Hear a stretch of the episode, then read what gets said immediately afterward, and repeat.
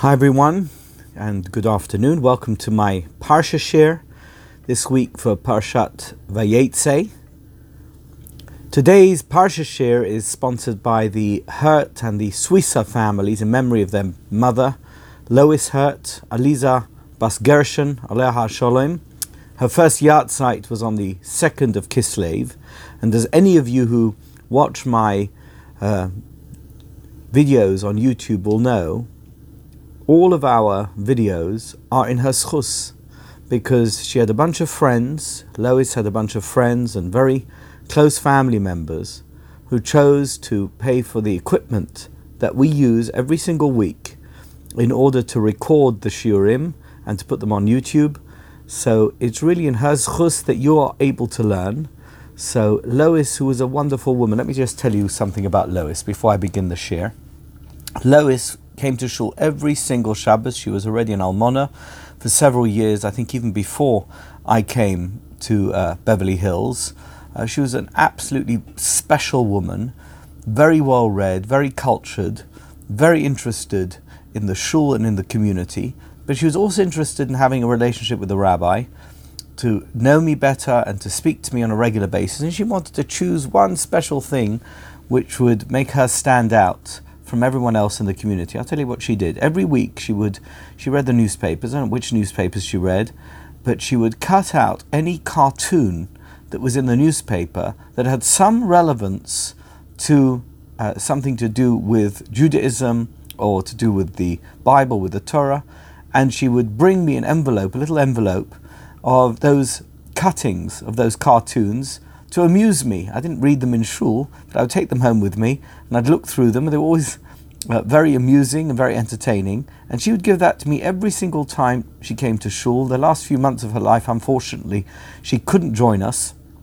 But long after she had passed away, over the past year, you know, I take out an old jacket of a suit, and inside there's an envelope and uh, it's those cartoons that she gave me that I must have stuck in my jacket, had a look through, and then stuck them back in my jacket.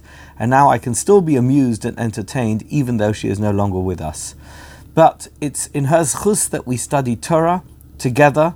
That uh, my audience from across the globe, I was just in the, in the United Kingdom, I was in London, and I met so many people who watch the videos that we put out on YouTube, and I know that it's in her zchus and how much pleasure she is uh, having in Shamayim, in heaven, knowing that uh, we are learning in her memory and her neshama should have an aliyah, we should be zeicha to see tchias hamesim. Parshas Vayetze is really, in a sense, the beginning of the story of Yaakov Avinu. And I know that we had him in last week's Parsha, and we already were introduced to him and to his brother Esav in Parshas Toldos, but somehow the story was happening to him at that stage. It wasn't a story that he was engaged in or in, where we engaged with him. It was still a story about Rivka and Yitzchak, and it happened to be that Yaakov and Esav were supporting actors, even if, though they were crucial to those stories, they were supporting actors in the story. Here we begin in Parshas Vayetze the story of Yaakov Avinu. Now, what happened in between the end of Parshas Toldos and the beginning of Parshas Vayetze, that space of time, that period of time, is uh, figured out for us by Chazal. He apparently spent 14 years engaged in the study of, and it's referred to by Chazal as Torah. Obviously, it's not the Torah that we're studying, but some form of Torah. It's a discussion for another time. I think I've spoken about it in previous shiurim. He was in the yeshiva. It's known as Yeshiva Shem Va'ever. Um, I don't think Shem was involved anymore. I think it's mainly Aver. And what that exactly meant, it sounds to me, and particularly from the piece of Nesiva Shalom that we're going to be learning today, it sounds to me like it was an ancient form of monastery. And this was something which was very common um, in ancient pagan religions. Obviously, the yeshiva of Shem and Aver was not a pagan monastery, it was a monastery of, of those who believed in Hashem, of monotheists of people who absolutely believed that Hashem had created the world, and they were studying whatever form of Torah that one could study at that time. They were communing with God through some kind of medium that is referred to by Chazal as Torah, and they were doing so in complete isolation from the rest of the world. Shem and Aver had created this space which was separated from the rest of the world, which uh, the influences of the world were extremely negative. There was not one person in the world really, besides for those who uh, studied the yeshiva of Shem and Aver, and the Ovois and their families uh, that believed in Hashem, and they were these bastions, these lighthouses of monotheism in the world, but not very successful in terms of kiruv. I don't think they were that interested in kiruv. We know that Yaakov, uh, Avram Avinu was interested in kiruv. Yitzchok was not. Yaakov began a process of creating the chosen nation. He is known to us via Chazal as the Bechir Ha'avos, the chosen one among the uh, patriarchs, among the forefathers. And why would that be? Why is he referred to in this way? Well, we know that his um, image was engraved into the Kisei HaKovoid, that Hashem uh, has a special affinity for Yaakov Avinu. We also know that whereas Avraham had a Yishmael and Bnei Keturah, and we know that Yitzchak had an Esav, Yaakov Avinu had children, all of whom stayed, as it were, from our perspective, within the fold, and it's all of their children that became the beginning of the Jewish nation, ultimately leaving Mitzrayim and receiving the Torah at Har Sinai. So Yaakov Avinu had no one who left the fold, unlike his father and his grandfather, um, some of whose children were not part of the um, of the narrative of the followers of Hashem that would become the Am HaNivchar, the chosen people who would inherit the land of Israel, the promised land. So Yaakov Avinu is unique. But he's unique for another reason. Avram Avinu, we see the stories about Avram Avinu. Avram Avinu was somebody, even though he was involved with the world, and we see his interactions with the world, ultimately he is separate from the world. He is somebody who has forged his own path, and he comes to Eretz Canaan at the request of Hashem, or the command of God, and he sets himself up there. He did leave briefly because he went to Egypt, but he came back, and that's really where he stayed, where he remained. And he may have been friendly with a few people. He may have, you know, for example, we know that uh, uh, that he lived in Kiryat Arba and he was friendly with some of the local landlords. But in in essence, he was separated from them. His interactions with with them were for practical purposes. Yitzhak was totally separated from everyone around him. We know the story uh, between him and Avimelech, but ultimately he, his uh, path in life was one in which he lived on his own. Yaakov Avinu is very different. Yaakov Avinu, and, and this is what's so strange, begins life as somebody who is very isolated from the world. He's Yoshev Oholim, he's separated, he sits in his four amos, his particular location, and he studies, the way we refer to it is he studies Torah. We're going to see the Nesivos Shalom identifies Yaakov Avinu as Torah, but at the same time, once that's over, once he's been through the experience of Shem and Aver, the yeshiva of Shem and Aver, he goes out into the world. This week's parsha begins Vayetze Yaakov mi Be'er Shava. All the Mefarshim deal with this, and Rashi deals with this. I gave a share about this uh, earlier on this week in London. I think I've spoken about it before, previously uh, on in shiurim that I've given on Parshas Vayetze. How Vayetze Yaakov is a, is a very powerful statement. It means he left. Um, he left where he came from. He went into a new place, but he had to leave that place and go to the new place. He he abandoned almost. Vayetze Yaakov mi Be'er He was no longer part of that milieu. He'd become a new person, and Vayelech Chorona.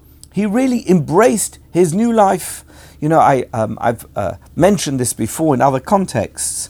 One of the greatest rabbis of the uh, 19th century was a man called Rabbi Yisrael Salanter. And he is renowned because he created the Musar movement. He believed that it was extremely important to align Torah study and mitzvah observance with Jewish ethics. And he created, single handedly created this concept of Musar and many yeshivas adopted it. There were some that didn't. Adopted a seder, uh, a, a, part of each day's uh, schedule. It was part of the curriculum of these yeshivas to study Jewish ethics, whatever Jewish ethic svarim, um, books they looked at and texts. But the idea was that you cannot be a great Jew simply by being a great scholar. You have to be somebody who matches that scholarship with ethical and moral behavior. Let me tell you about Rabbi Yisrael Salanter. Rabbi Yisrael Salanter didn't stay in Vilna even though there's no question about it, he was the senior rabbi in Vilna for many, many years. He left Vilna, and first he went to Paris, and he ended up in a place called Königsberg. And the reason I'm familiar with this is because my father was born in Königsberg in East Prussia, no longer exists as a city under that name. It's now called Kaliningrad, and it's still part of the Russian Federation even though it's in the area of the Baltic states, surrounded by the Baltic states.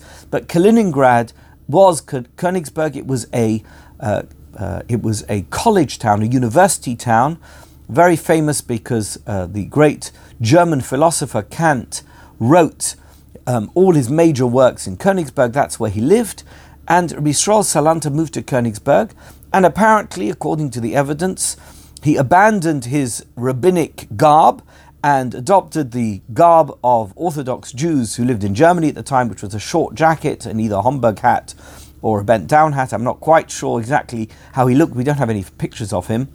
Uh, and that's where he's buried. And uh, many years after the Second World War, some point in the 1990s, my father visited Königsberg and he rediscovered, he relocated the uh, position within the old Jewish cemetery, which had been built over, etc., of Rabbi Yisrael Salanter's kever, and they've built something uh, on top of it, and you can visit it there today. If you ever are in Kaliningrad, I don't expect it's a place you frequent too often, but if you are, are ever there, you'll be able to go and visit the kever of Rabbi Yisrael Salanter. The reason I'm mentioning Rabbi Yisrael Salanter and his move to Königsberg, what's so interesting is, is that the reason, the cause for him leaving Vilna and going to Paris and going to Königsberg was that he felt that to be a great rabbi and a great Jewish moralist and ethicist in Vilna, that didn't require very much. You're surrounded wherever you are in Vilna by people who admire you if you're a great rabbi and who respect you. And of course, there are those who don't, but essentially the community is behind you. Go to a place like Paris or go to a place like Königsberg and to still remain the great Rabbi Yisrael Salanter, who pushes the messages of Jewish um, uh, behavior and of Torah and of mitzvahs, that requires real greatness and real strength of character. And he wasn't somebody who just preached Mussar, he lived Mussar. He wanted to make sure that the message of Mussar and the message of Jewish behavior wasn't something that was limited to Vilna, which at that time was known as the Yerushalayim of Lithuania, perhaps the Yerushalayim of the Jewish world, because Yerushalayim at that stage was very limited in its Jewish community and its infrastructure, and it certainly had no major yeshivas. But Vilna was a place where very great rabbis and Jewish scholars and Jewish institutions um, uh, existed, and he felt that there, of course, he's the great Rabbi Yisrael Salanter. Let's see if I can achieve something if I go to Paris. Let's see if I can achieve something if I can go if I go to Königsberg. Vayetze Yaakov mi Shava vayelech. You're going to see that's really, if I wanted to summarize what the shiur today is about, it's about this point that Yaakov Avinu represents something much more than a great person.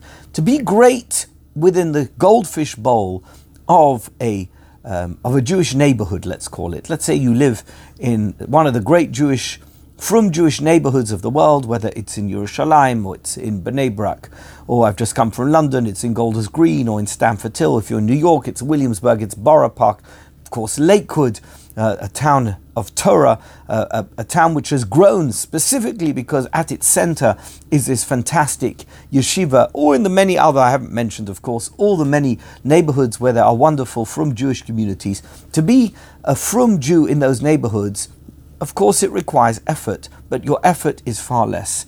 How about being a Jew without borders?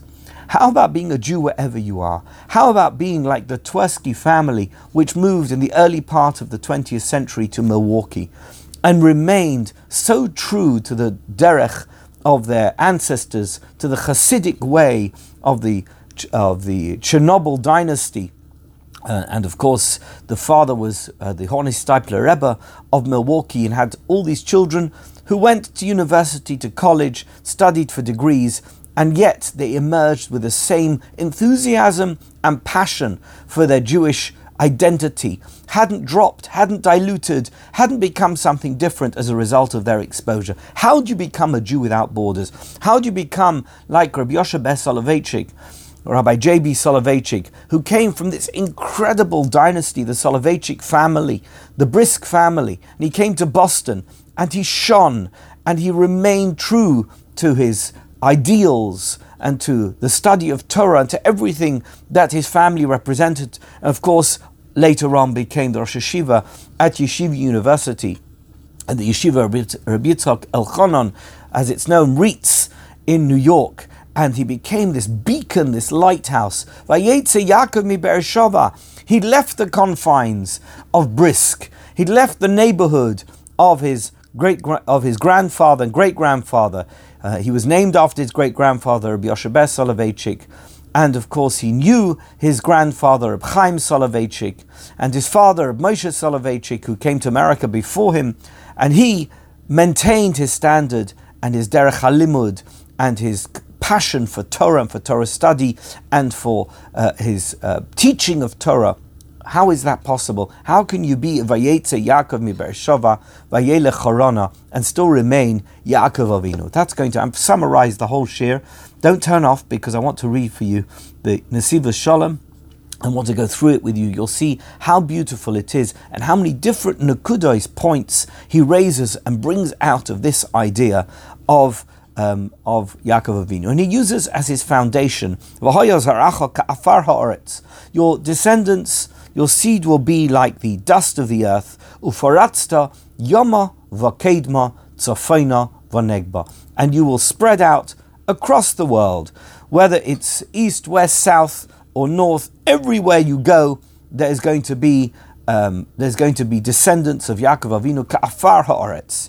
Matzinu b'chazal, we find in Chazal, says the Nesiva Shalom, b'inyan havtocha zu shenemar Yaakov, shehi nachala b'loy metzorim. This is referred to, this promise by Hashem to Yaakov Avinu, um, uh, this unbelievable revelation at the beginning of Vayetze, where, where um, Yaakov is told by Hashem that ufaratzta um, that your children will be spread out, Yomov Aked Matzafonov Negba, that is, that is referred to as a legacy without borders. Isa Gemara, the Gemara in Shabbos adds another angle to this and says, At the moment, I'm going to translate this in the way that we would all translate this although you're going to see the Nesiva Shalom says the translation isn't quite correct. Anyone who delights, regales in the Shabbos,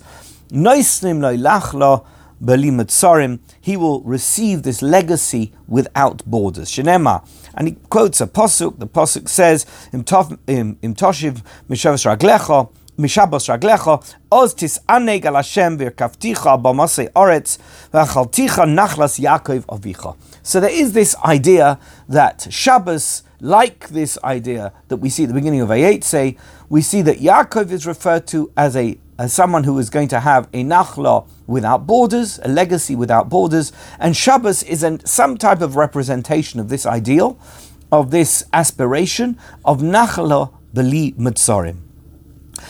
Uh, so the Nesiva Shalom goes on to say, like Avram v'Yitzchak, not like Avraham and like Yitzchak. It was restricted. It was limited. It had borders. So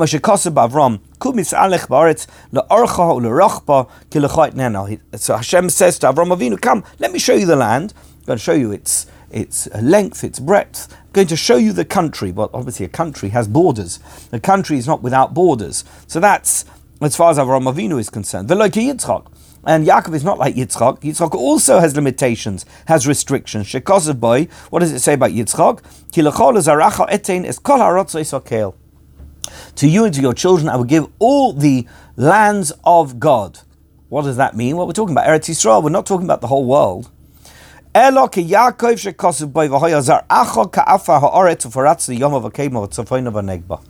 Unbelievable. Yaakov Avinu has the whole world at his fingertips. Yaakov Avinu has a legacy that isn't limited to the confines of Eretz Yisrael. The Bnei Yisrael, the Bnei Yaakov, can be Bnei Yaakov and Bnei Yisrael wherever they go. They're not limited to one particular location on the globe. Shezuhi nachla b'limatzorim. What is this? This, this idea is a legacy without borders, sans frontières, as, as we call it in French. V'tzorich bia. And says the Nesiva Shalom, we need to understand this. Why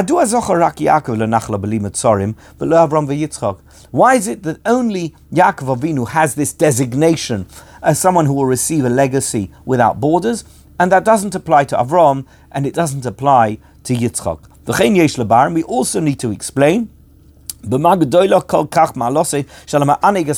need to understand this reference point that we have of Shabbos, that why somebody who delights and regales in the Shabbos will receive nachala belimut tzorim. Shalom otzinu kain b'mekayim. We don't see that this designation is awarded, is given to anybody um, else for having uh, for having kept some other mitzvah in the Torah. There's many mitzvahs in the Torah. How about keeping one of the other mitzvahs, making sure that you always eat kosher, or making sure that you uh, observe Yom Tov, by the way? What about somebody who keeps Pesach? Why can't he um, experience Nachla Belimut Sorim? What about all the mitzvahs that are associated with Bein Adam Lechaveirei? There's many mitzvahs of Bein Adam Lechaveirei. Why do not? Why do, they not have this designation of Nachla Beli Tzorim? And it's just referenced to Shabbos.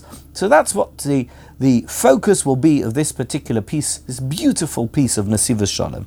ויש לפרש העניין על פי מה שביארנו שיסוד מידוסי של יעקב היא קידוש כל העניונים הגשמיים עד ליוסם חלק התוירה. Says the Nesiva Shalom, in, in explaining what we're talking about, let's really understand the the theme, the central identification of Yaakov Avinu. Who is he? What does he truly represent? So Yaakov Avinu is, for all intents and purposes, of all the Avos, the one that is most, as we might put it in English, a man of the world. A man of the world around him, a man who understands, he does business, he engages with people, he understands the functions of leadership. He understands what it means to live in a world of people that doesn't function like he does, doesn't think like he does. And he brings up his children. In the end, he ends up in Mitzrayim. Um, and he speaks to Parai. But even long before that, before he's established a family, he goes to Choram where he spends 20 years with an uncle who, to put it mildly, is not a, a good person. And we know that Yaakov Avinu remained Yaakov Avinu.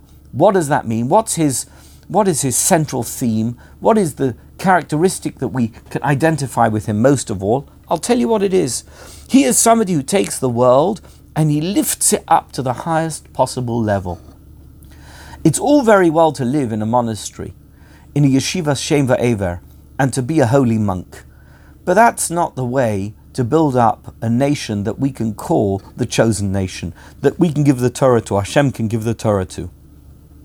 A nation that stands out has to be a nation that's really within the world and at the same time is holy and is, at the same time is sanctified and at the same time represents the will of Hashem and the message of Hashem. That's what's so important. In fact, it's the most important thing. Who truly represents this ideal? The one of all the Avos, of the three Avos, who truly represents this ideal is Yaakov. We have Avram, a great man. We have Yitzchak, a great man. In fact, these are foundational figures for other reasons. But the one who represents this idea as it's put here that Yaakov, it's the Kiddush Kol Hanyonim, to sanctify all matters, Hagashmiim, that are related to the material. Adli Yoisem until such time as they themselves, the most material um, aspects of human existence, of physical existence, that they are elevated to the level that they are part of the Torah, that is Yaakov Avinu. Kamama Moran Hasaba Kadisha Melechovitz, he quotes one of the ancestors of the Slonimer, Chasidus, who says as follows, Shemi Parshas Vayetze, Parshose Shel Yaakov, from Parshas Vayetze, which begins the personal narrative of Yaakov Avinu, אנו למודים איך שיעקב אבינו הרים es kol inyonov v'asokov hagashmiyim. We see how he elevates all the matters that are in his life and all the businesses that he is engaged in, the material aspects of his life, to an, a level that is at the highest possible point, kol kach hakol Torah, until every aspect of it becomes Torah. You know, uh, there's another long piece in the Nesiva Shalom that talks about the different spotting and patching of the sheep, of the uh, flocks, and how Yaakov Avinu managed to, by using certain aspects of, I don't know exactly how they do it, but the breeding uh, methods, which meant that the sheep um, would see uh, a, a, the way that the sticks looked and then would have lambs that would resemble in their patterning, would resemble those sticks all of that seems very mundane. Who's particularly interested in the breeding methods of people living in ancient Mesopotamia? But that's something which is central. That's what the Nesiva Shalom says there. Perhaps another year I will go to, into it in greater detail. What the Nesiva Shalom is telling us is that even the most mundane aspects of Yaakov's existence, even the way he conducted himself in his breeding methods of the flocks of sheep that he was looking after for Lavan, even in that, he elevated it to the level of Torah. How do we know that? Because it's included in the Torah. The fact that it's included in the Torah means, and the Siva Shalom actually goes much further than this, uh, means that it's it is Torah. Inherently, it's Torah. The Nesiva Shalom says that some of the highest and most um, elevated secrets of Kabbalah are contained in the stories of Yaakov Avinu, which seem the most mundane and uninteresting in terms of of what they seem to be teaching us or seem to be saying, at least in their literal translation. And he goes on here to say,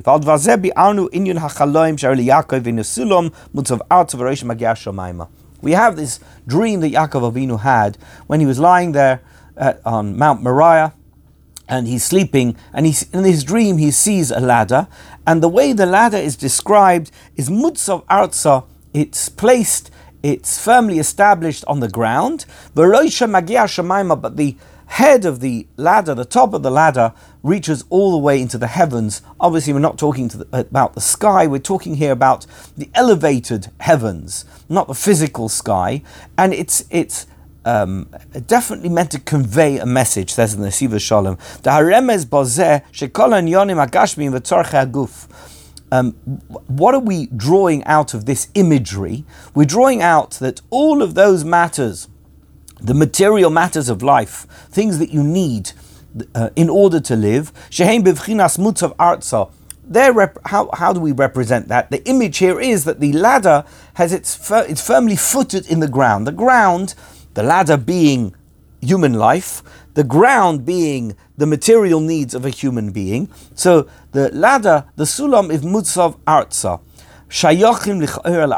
You would think that the fact that it's mutzav arza, the fact that the ladder is on the ground, means that ultimately there is this realm of physicality, of, of material needs, and that's what it's all about. Ach It's not true don't separate the two out. There's not something which is elevated and something which is mutzav arza. The ultimate goal, the ultimate destination of those who want to bring out the, um, the need of the human being, of the neshama in this world is what should they be doing? They should be mutzav So You need to be in this world, but roshai magia hashamayma. You, you have to take all of that, that ladder, and bring it up and elevate it so that it reaches the heavenly sphere. Every aspect of existence, you have the possibility of elevating it into the highest possible level until it becomes in and of itself the service of God. And the Malachi Elokim, the angels of God, are going up and going down on this ladder. If you want to know what is a Malach Hashem, a Malach Hashem is a tzaddik, a righteous person, somebody who excels in their service of God. They are on this ladder constantly, and what they're doing is they're constantly in this um, dynamic of Sulam Mutzav Arza V'Roisha Magia Hashamayma. That's that's the dynamic of a tzaddik's life, kol aliyah shel tzaddikim tlues bekach, ad kama roishay magia shamayim b'chol pe'ulay seim. In every aspect of their existence, how much they can take the aspects of physicality in their lives, the material aspects of their lives, and make sure roishay magia shamayim ali dezeh heim oilim ugdoilim. How do they make themselves greater? Not by staying at the top of the ladder. Sometimes they need to come down a bit in order to take more of the physical of the material, in order to elevate it again. Once they've done that, they come back down. And every aspect of material life, come on, we're humans. We need to live life. We need to sleep. We need to eat. We need to engage with people. We need to conduct ourselves in business. We need to interact with people who are not particularly holy. And yet, we, in doing so, we have the opportunity of being a sulam mutzav arza v'roshai magia hashamayma. And V'zois heru kan Yaakov, and this is exactly what was shown, what, what Yaakov visualized in his dream. Sh'avodosa hilasois mehaheter mitzvah. That Yaakov Avinu's task as the Bechir Ha'avos was to make that which is permitted in order to live, in order to function in life, to make it something more, to make it a mitzvah, to make it something holy, something spiritual. Rakshi Yakadish Atzmai Bemutar. Not only that he should sanctify himself with that which is allowed to him, he has to elevate them. It's not that you that in order to, let's say, this is very Hasidic, by the way, this idea is a very Hasidic idea, has its origins in the original teachings of the Baal Shem Tov and the Mezritch Magid. When you make a brach on an apple, I'll just give you this as an example. Make a brach on an apple, you might say that the, bro- the apple itself has no relevance here. The only relevance here is that the apple give, is a heicha timtza, it gives you the possibility of making a bracha. So you're elevating yourself and you're eating the apple. How about, says the Baal Shem Tov, says the Mezritch Magid, and this is what is being referenced here in the Nesiva Shalom. The apple itself becomes a chefza shel kedusha. You've made a bracha, bere priha eitz on the apple. In and of itself, before that, the apple was just nothing. It's just an apple that fell from the tree or was cut from the tree and got sold in the supermarket. It's of no importance. By the way, it could have get bought, got bought by somebody who wouldn't make a bracha on it. Or I mean, hopefully not to any of the people I'm giving this shiur to, you may not make a bracha on it. It's going to just remain the same apple. Could be an apple that was eaten by a donkey, could be an apple that was eaten by a human. Okay? But now you ate it. Do you know what you did before you ate the apple? You made a bracha. Baruch atah Hashem Elokeinu melech boire pri ha'etz. You took an apple that was uh, a shtick garnished. It was absolutely nothing and you turned it into a chefta shel kedusha. That's what we're talking about here. Take the world around you and elevate it. Make it something which is, I'm fond of saying this, greater than the sum of its parts. Not greater in the sense that it's great, it's still an apple, it's still any of the other things that you've got in your life. Great in the sense that it's been, I'm going to invent a word here, spiritualized. It's been holy eyed. You've turned something which was mundane and ordinary and nothing, garnished, and you've turned it into something holy, elevated. Sulam mutzav arza, v'roisha magia shemaima. It's an incredible idea. And that, if you want to know who Yaakov Avinu was, he was that. But what's incredible, and this is what the Nesiva Shalom is going to deal with, is that it's not who Yaakov Avinu really was. It's quite strange. Yaakov Avinu seems, for all intents and purposes, to have been the exact opposite. Vayikatz Yaakov Mishnasai. Yaakov woke up from his sleep. He woke up from his dream. He was sleeping, and he says, "One second, whoa, guys, what's going on here? How is it possible that Hashem is in this place? I never knew that." I always thought Hashem is in the clouds, Hashem is in the heavens, Hashem is in the yeshiva of Shem and Aver. That's what the Nesiva Shalom says is so remarkable. Wake up from your sleep, you holy person. That's who, that's who Yaakov Avinu is talking to. He's talking to you and me. If this is in the Pasuk at the beginning of Vayetze, he's not talking to himself. We're not just repeating the words of Yaakov Avinu. This is not just uh, talking about cartoons, some type of bubble above his head with the words that he spoke for our entertainment. This is a message to you. He's talking to you. Do you know what he's saying? Hashem Hashem is right here. Of course, Hashem is in shul. Of course, Hashem is in my house. And of course, Hashem is, go, is going to be when I go to a shiur, or I visit a Rebbe, or whatever it is I do, or in a neighborhood where everybody is from, whatever you're going to say. But Hashem is everywhere. That is the incredible attribute of Yaakov Avinu. That Hashem can be wherever you want him to be. You can elevate Hashem and you can elevate uh, a, a, place, sorry, you can elevate where you are. It can be Paris, it can be Königsberg, it doesn't have to be Vilna. I didn't know. Says the Nesiva Shalom, um, until now, in the whole 14 years, what was he doing there? He was completely engaged in the study of Torah, whatever that may mean, and he was doing the service of Hashem. He was sitting and davening, communing with God. He didn't know that all the aspects of life that one is familiar with as a human being, that all the mundane material aspects of life, that even in those you can elevate them and you can turn them into the service of God. It's only when he had this vision in his dream. It's only then, suddenly it was revealed to him that Hashem is in this place. Shegambe in Yonimagashmiyim. Even in the places which are the most material, yesh eloikus, there is godliness. And it is perfectly possible to elevate those aspects of life until the ultimate location, Loishay Magia Shemaima. How unbelievable. That's what Yaakov Avinu is telling us, and that's what Yaakov Avinu represents. Al Pizeh Pirish, Gam Adakosov Lahalon, Vayeshev Yaakov, Raglov, Vayelech Artsa Kedem.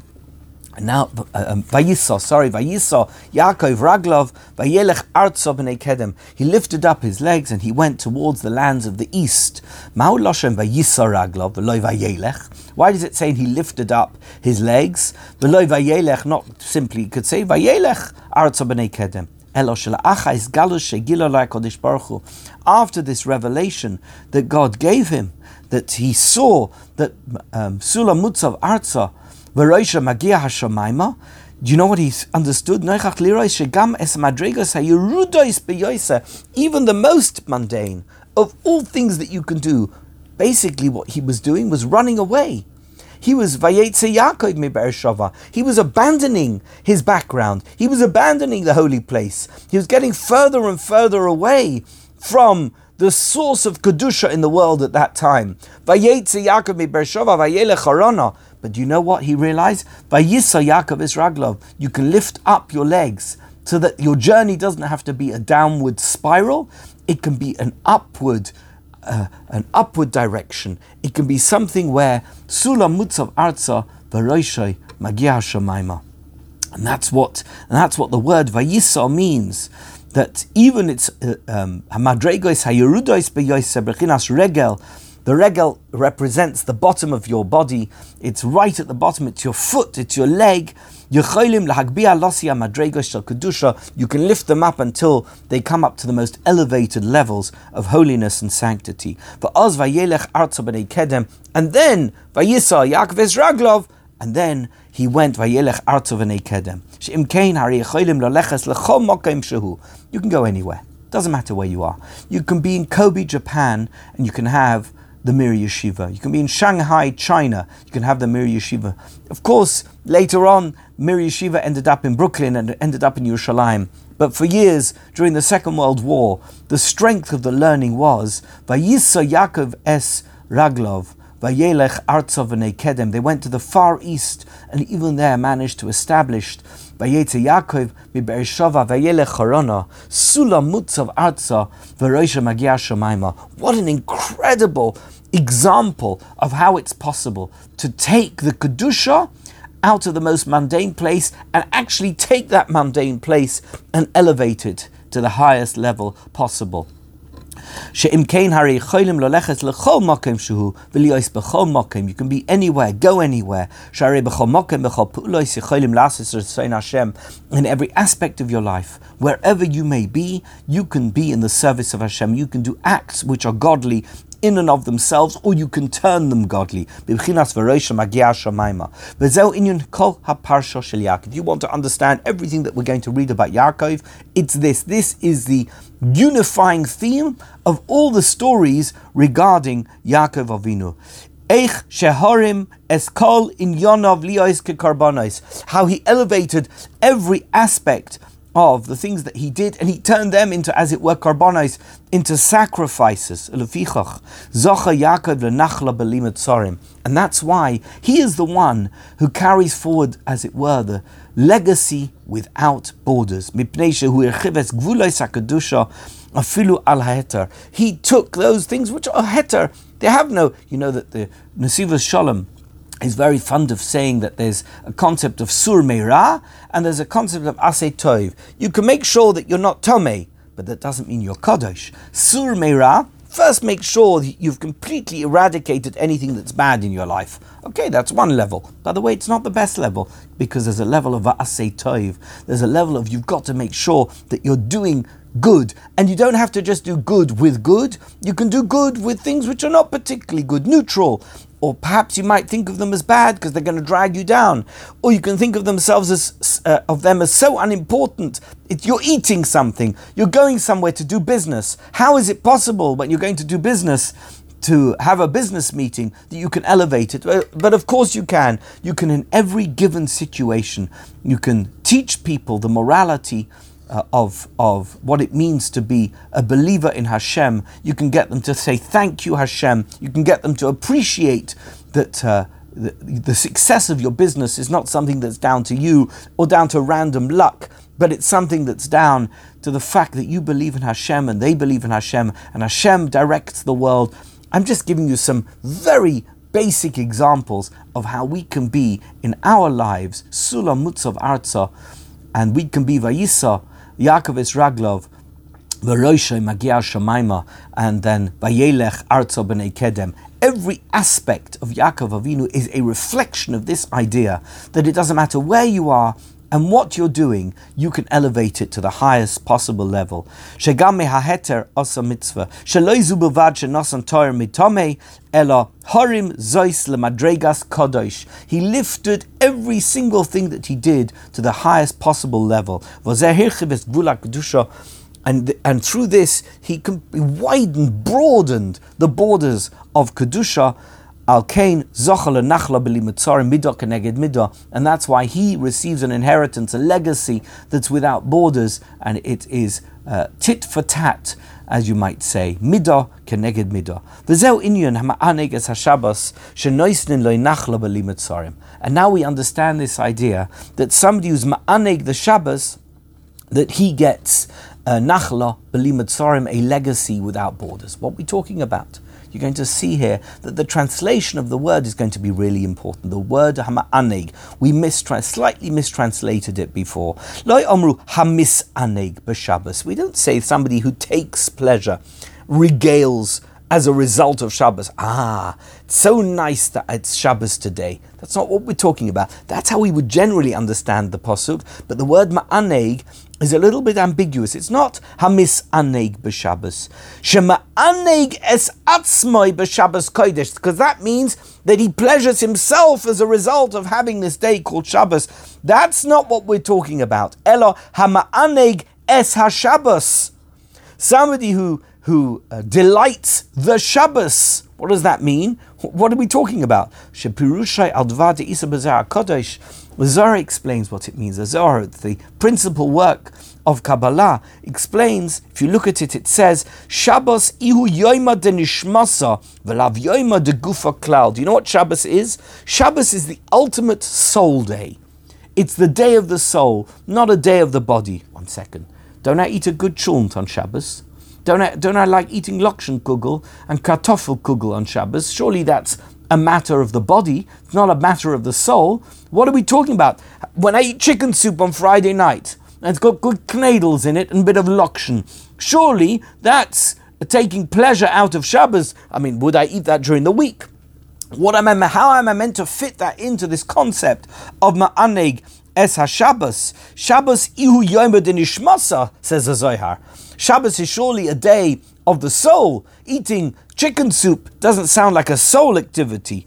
Says the Nesiva Shalom, Shemoise b'Shabbos uh, Kodesh es kol ta'nuge haguf l'neshama, because you have to give over all of the pleasures of the body to the soul on Shabbos. You know what that means? It's an incredible idea. Not sure how. It's difficult to internalize it. You, you need to think about it. But imagine if you could turn all of the physical pleasure you have on Shabbos into a spiritual experience. Of course, there's the physical experience, but imagine you could completely eradicate the physical pleasure of eating a good chunt on Shabbos, or eating a good chicken soup on Shabbos. And you could turn it into something that's completely spiritual. That's the idea here. Hama'aneges HaShabbos, you turn this idea of Shabbos being a neshama day into something that's not just an neshama in the holy things. I daven on Shabbos, I daven with a lot of kavona. That's not what we're talking about. But you take the physical aspects of the day, the goof aspects of the day, and you turn them into the Shabbos. Hama'aneg es ha-Shabbos. Um, that what do we do? It's called tanuge haguf lineshama lechelek elokami mal. I turn them into something which is an aspect, a part of a God above. Now you've expanded. You've spread beyond the natural borders of Kedusha, which we know and which we can define. It's quite easy to define them. Now you've spread them to beyond. You've gone beyond that border. You've crossed over that border into a new country. It's called the country of the Guf. It's not the country of the Neshama. Ah, that's what it means. We're not talking about expanding physically. By the way, you may expand physically as well if you eat too much chont. That's what we're talking about. You know what that's talking about? It's talking about um, gvul sorim. There's no borders here. You can take any aspect of Shabbos, anything that you do on Shabbos, which is for the purpose of whatever it is that Shabbos represents, and you can turn it into a neshama experience.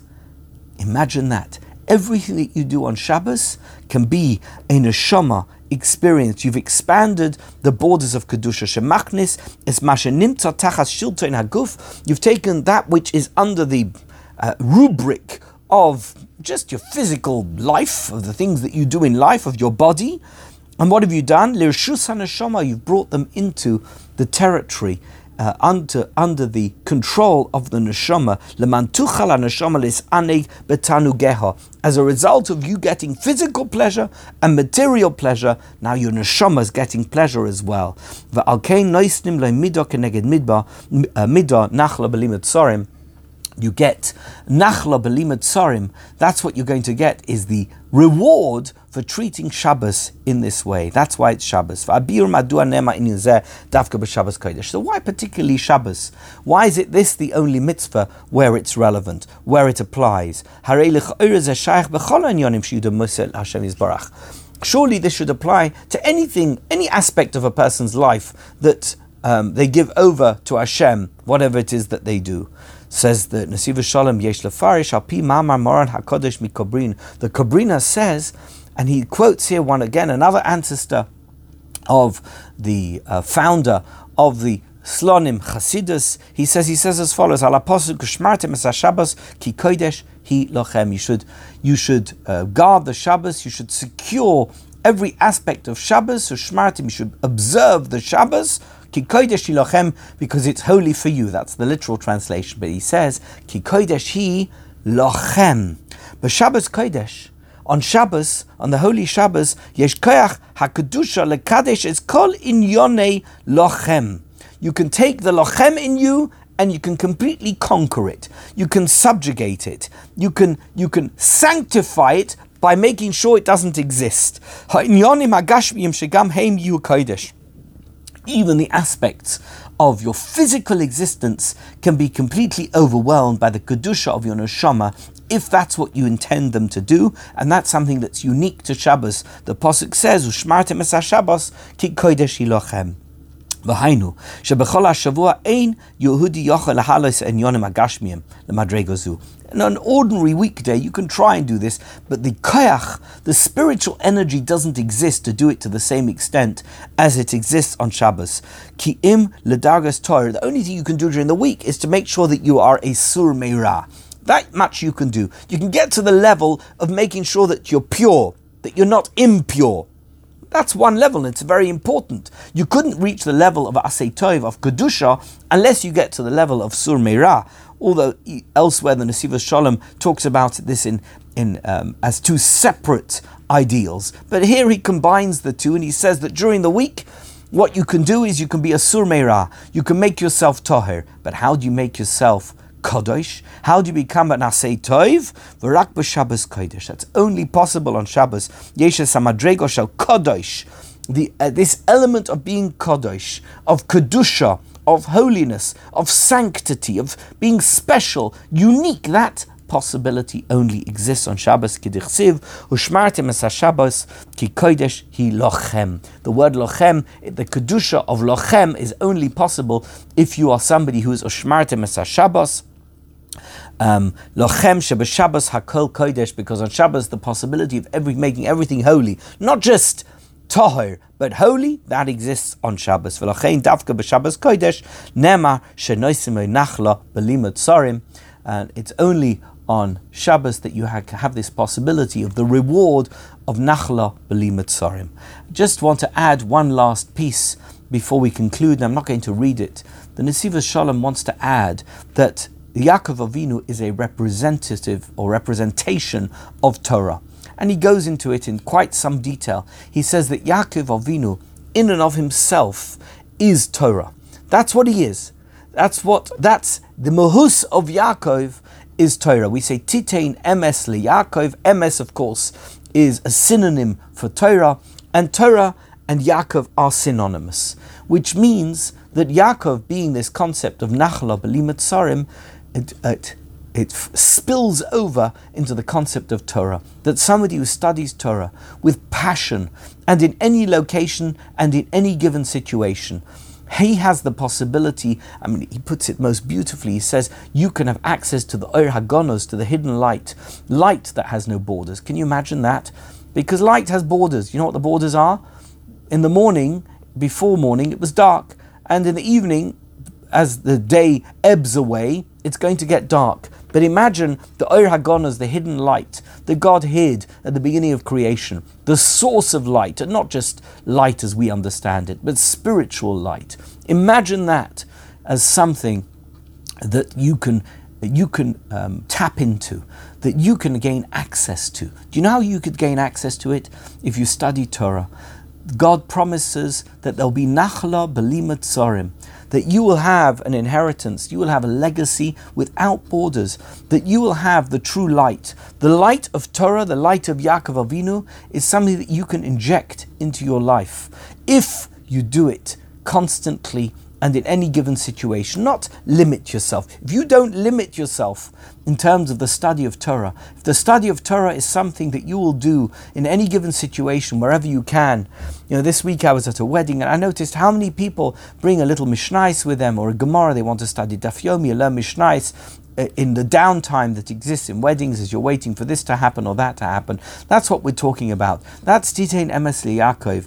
That is nachla belimat sorim. That's something which has no gvul, that has no border, and that is the life of a Jew. That even in our physical limitations, we have physical limitations, we can become unlimited. We're not limited. We have no borders, and that is in the schus of Yaakov Avinu, and that is because Yaakov Avinu is the Bechir HaAvos.